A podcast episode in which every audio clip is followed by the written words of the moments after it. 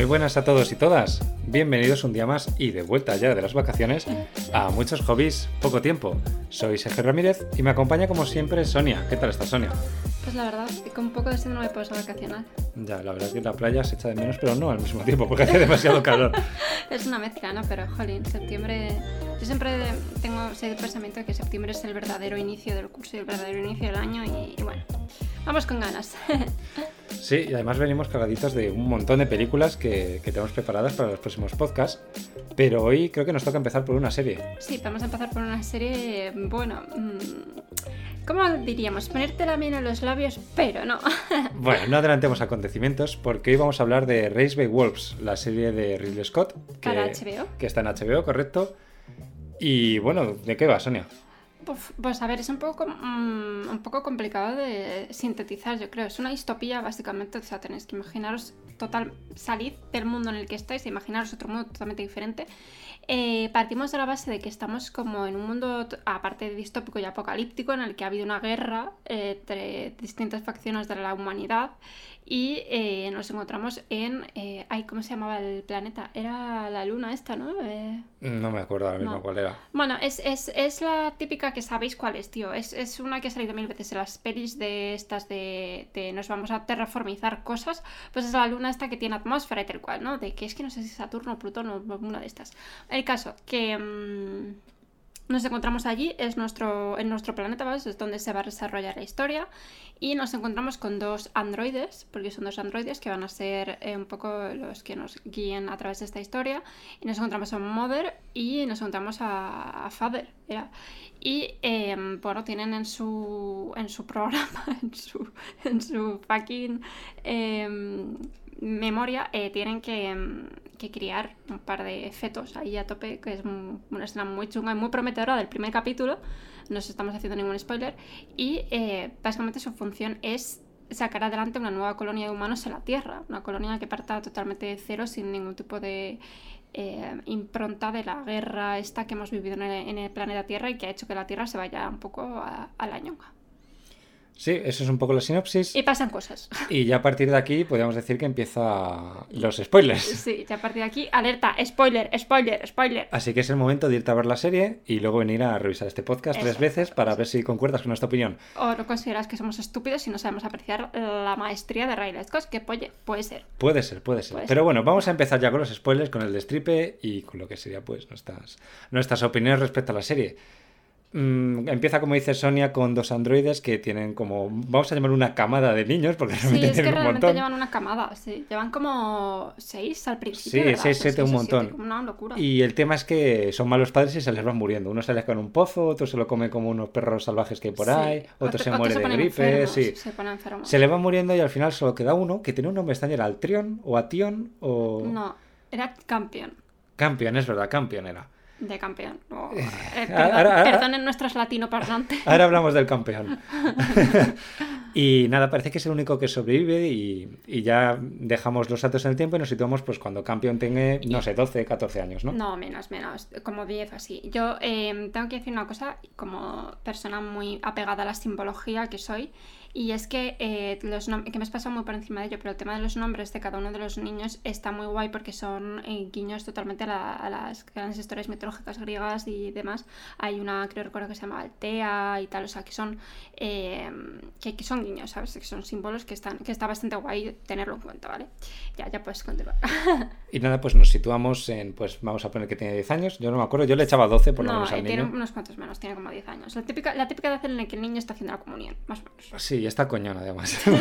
Pero bueno, en lo que estamos. Y nada, y empezaría el capítulo 2. Y en el capítulo 2 vemos unos nuevos personajes, que en concreto uno es Travis Fimmel, Sí, nuestro amigo Ragnar, de Vikingos, sí, o también de la película de Warcraft.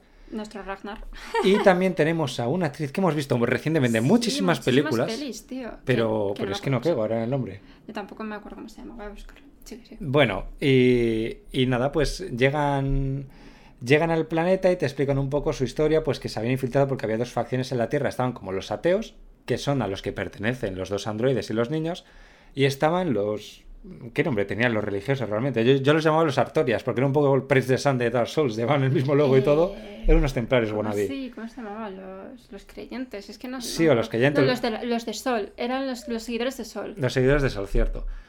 Y. Vale, la actriz se llama, perdón, decirlo, Niam Algar. Niar Nargal, sí. Y la hemos visto en muchísimas eh, películas y, y En la de series después de ver Raised by Wolves en, en Censor, en... En la de Man on Rat, la última de Guy. Sí, sí, sí, o sea, es que de repente es como que ha salido de la nada. eh, A, ver, a lo mejor conocíais vosotros esta actriz de antes, pero eh, nosotros nos hemos empezado a fijar a partir de verla en Race by Wolves. Y además, cabe añadir que le pasa un poco, eh, que es una cosa que tienen pocas actrices, yo creo, y pocos actores, que es que cada papel que la ves es totalmente diferente.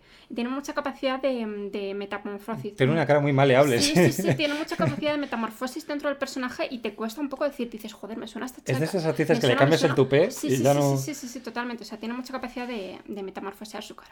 Pues el tema es que ella y el señor Travis, vamos a llamarlo vikingos y la del tupé, Sí.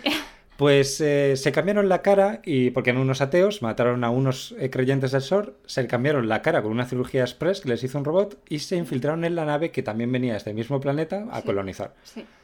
Y ahí empieza un poquito el lío de faldas, ¿no? Porque claro, estos habían matado a los padres de un niño que iban en la nave y durante el transcurso de la nave estaban como en un hipersueño, iban teniendo relación con el niño, al final como que le quieren. Y están 10 años en el Eso es, hipersueño. 10 años trabajándose la relación con el hijo. Con el hijo que no es suyo, pero claro, al final le han cogido 10 cariño. años, claro, le han cogido cariño. Bueno, conclusión, que llegan, llegan al planeta y se ponen a investigar y se topan con la colonia de los ateos. Y bueno, pues debe de ser que mucho vamos a crear un nuevo mundo, pero el BIF está, está Sí, presente. ahí, sí. Y ahí descubrimos que Mother, eh, la androide femenina, tiene como superpoderes. Sí, no la es- llaman, de hecho, ¿la Valkyria la llamaban? No, Eh, no era la no. Valkyria. Era... Pero tenía un nombre especial, sí. Sí, bueno, pues tiene unos superpoderes que básicamente te desintegra con mirarte. No la puedes mirar a los ojos, vuela, Sí, super es que de repente nos enteramos que sus ojos, que han sido normales y corrientes, se han estado ahí regañando al campeón y a toda la camada durante todo De el repente rato, se activan, sí. Pueden, sí, tienen unos láser y te deja ahí frito seco. Pero el tema es no que desintegraba a la gente con solo mirarlo. O sea, Sí, sí, sí, era muy chungo. Hay que parchear a ese personaje, está demasiado roto. Sí. Bueno, pues mata a todo el mundo menos al señor vikingos.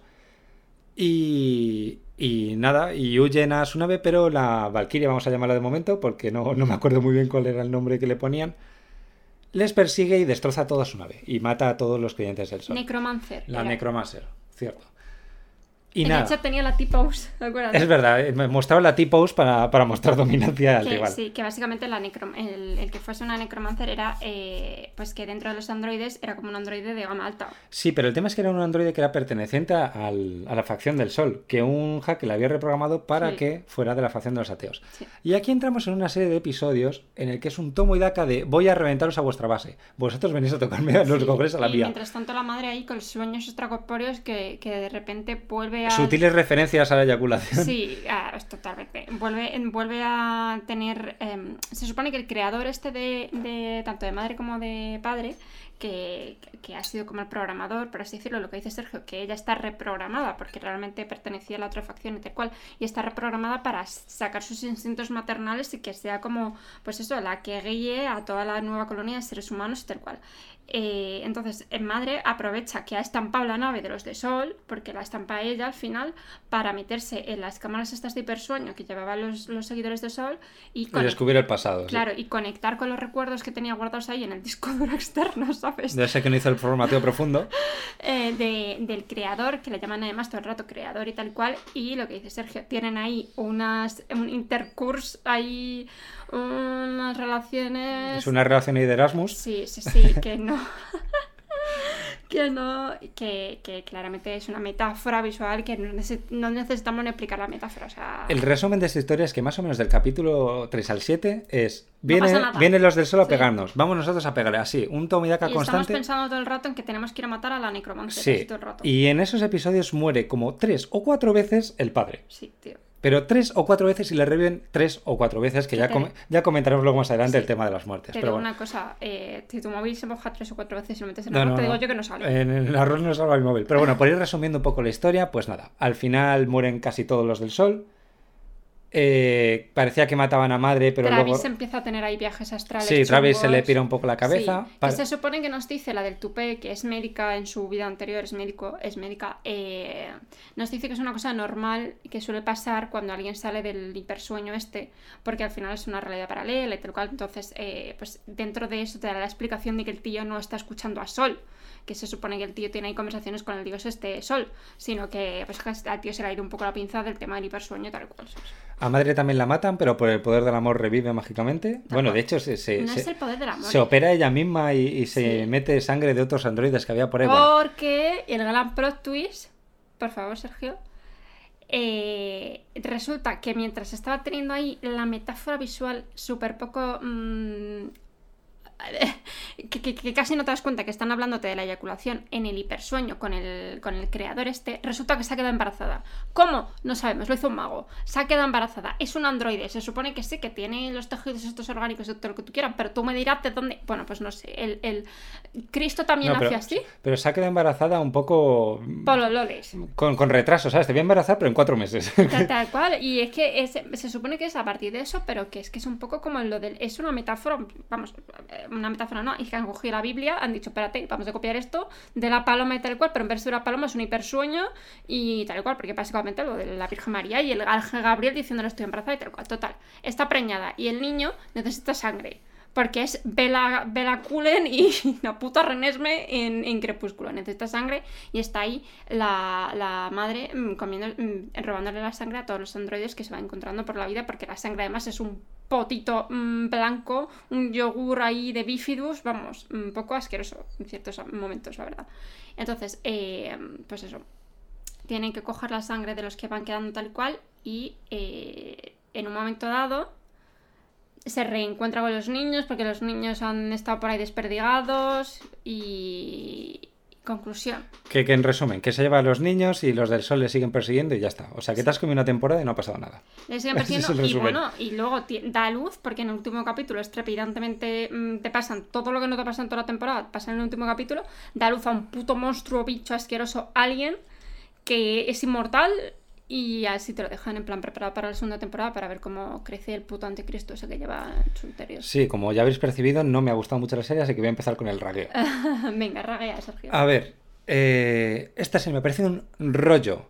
Un rollo impresionante. Es un rollo. Cinco capítulos en los que no pasa nada, absolutamente nada. En lo de ya no te quiere mamá, cinco minutos después, ahora te quiere mamá. Y el caso es que el primer capítulo estaba bien. El, primer capítulo parecía la serie que iba a ser la serie. Pues un poco lo que me pasó con Westworld. Me vi el primer episodio y dije, Joder, esta serie va a estar flamísima. Y luego ya pasé al segundo y dije, pero ¿por qué he empezado a ver esto? O sea, m- me falta ritmo por todos lados. Luego la estética que tiene está. eh, es una montaña rusa de tanto de efectos especiales como de arte. O está muy bien o está muy mal. No, no, no hay un poco de término A mí medio. tengo que decir que el color en sí de toda la serie no me gusta mucho. Es como muy pálido, muy gris, A muy sí, satinado. a mí sí me gusta ese, ese estilo pálido. Me mucho. recuerda un poco a Prometheus. Pero, pero no sé, me, me parece irregular técnicamente. Y luego ya, entrando a los personajes, el niño es El subnormal. campeón, el campeón. niño es imbécil, ese no lo aguanto. El cambio no es lo que pasa cuando un adulto escribe un personaje de niño. Igual.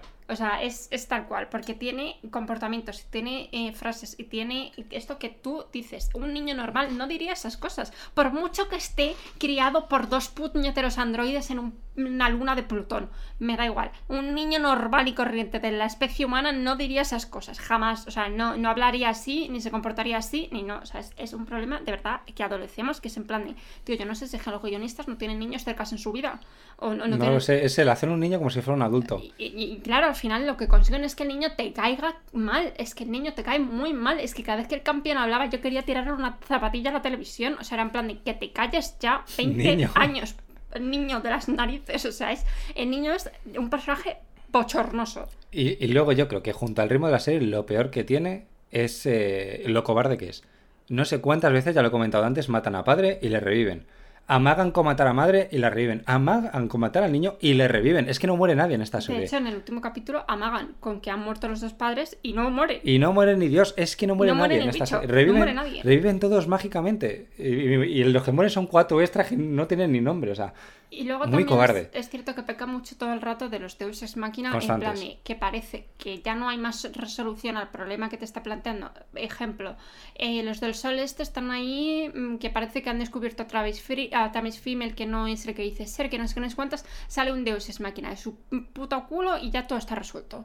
Eh, de repente el Travis Fimmel se ha quedado ahí todo solo porque los otros le han mandado a la mierda, porque está ahí loco perdido, no sé qué. De repente sale que parece que se ha muerto también y resulta que no se ha muerto. De repente encuentra no sé quién cojones de la resistencia. Sí, sí, es, un, po- es un poco como Big Theory. Las cosas se resuelven mágicamente. Sí, sí, Na- sí. Nadie confronta a nadie. No, no, y y todo, todo constantemente, o sea, constantemente que dices, vale, una te lo perdono, dos te lo perdono, pero es que está constantemente así. Constantemente. Una serie mu- muy cobarde, de resoluciones muy fáciles, falta de ritmo. A mí es que no me ha gustado nada. Yo ya adelanto me tiro de la- del barco para yo la próxima temporada. Yo no creo que vea la segunda temporada tampoco, la verdad, también me, me tiro un poco del barco. Y tengo que decir que me da coraje porque el primer capítulo a mí me gustó. Es que el primer capítulo parecía que era el primer hostia. capítulo, y te ves, de hecho, el- si vais a, a HBO y veis simplemente el tráiler, Es va a tiene- molar. es que tiene muy buena Os va a molar, tío, porque tiene buena pinta. Dices, jolín, qué guay, qué chulo, qué tal. No. Luego un par de detalles. En el primer capítulo, el madre se pone a aullar como si fuera un lobo Y ya no vuelva a y suceder. no se vuelve a utilizar. Es como, ¿por qué Y has de- hecho esto exactamente? Y de hecho es de lo que, de lo que da nombre a la serie. Sí, pero digo, va, la madre va a estar Crazy Bitch aquí y va a liarla, pero y no. no- No, no, no vuelve. O sea, hay ciertas cosas que ahora no tengo en mente todas que se mencionan una vez y no vuelven a. Es como que han escrito el guion sobre la marcha. O hay una profundidad, a lo mejor, en el tema de los actos de ella con los niños que no hemos alcanzado a ver de lo del tema de, las, de los wolves, pero No aparte de ese primer aullido, no, no vuelven a mencionarlo en ningún momento.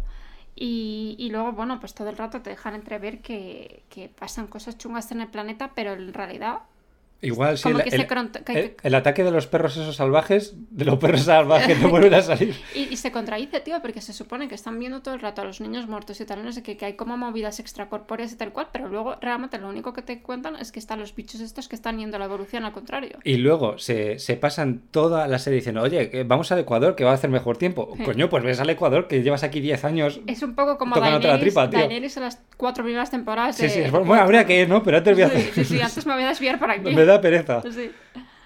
Conclusión, yo a esta serie sobre 5 le daría un 2. Uf, Tú es que eres muy benevolente. Yo soy, yo soy el hater aquí, ¿eh? Yo, yo es que le doy un 1. Yo es que en el momento en el que ni me planteo ver la siguiente temporada, Yo le doy un 2 porque salvo que sí que es verdad que me parece interesante la distopía que plantean, la distopía creo que es un punto a favor, y que también creo que las actuaciones están bastante bien. Sí, sí, o sea, madre hace un papelazo y padre también, a mí me parecen que está muy Y la bien. América también. Incluso el niño le coges asco, pero el niño La, todavía. la de Tupe también está bien. Y la Y el único Tupe. que está así un poco más flojo es Travis Fimmel. Pero es que Travis Fimmel le sacas de su papel de vikingos Eh, y no. se nota que no es un actor. Pero, pero es que esta serie me da un poco de rabia porque la empecé con muchas ganas, de hecho fui yo el que la propuso y ya los últimos episodios los vi a regañadientes. Sí. Así que eso, bueno, sí, de todas maneras, si vosotros, porque están confirmadas la segunda, creo, y la tercera temporada de esta serie, si seguís viéndola y demás, pues no sé, pues dejádnoslo en comentarios y decid, oye, a lo mejor mejoran la segunda temporada y nos decís, oye, venga, intentadlo, que, que, que ha mejorado. Y yo hago el esfuerzo, yo de verdad que me comprometo, si eso, a hacer el esfuerzo de intentarlo. Pero tal y como pintan las cosas, la verdad que no. porque yo masoquista no soy. Y poco más que comentar de, de Reservoir Wolves, la verdad. Pues sí, un poco... Decepción, a mí me ha decepcionado. Algo que teníamos muchas ganas, pero que no. Es como cuando de repente tienes mucha, mucha hambre y piensas, ¡buah, qué bien! Que tengo en casa la lasaña de ayer y resulta que se la comió tu hermana cuando llega, ¿sabes? Pues es un poco esa sensación de... No, ¿sabes? Un popoco esa sensación. Pero bueno. Un palo, un palo. Y nos vamos despidiendo por aquí esta semanita. Muchas gracias a todos por escucharnos. Gracias, Sonia, por estar aquí ragueando como siempre. Nos gusta, ¿eh? Y por la sombra que hace mucho calor. Exacto. Pasad buena semana. Hasta luego.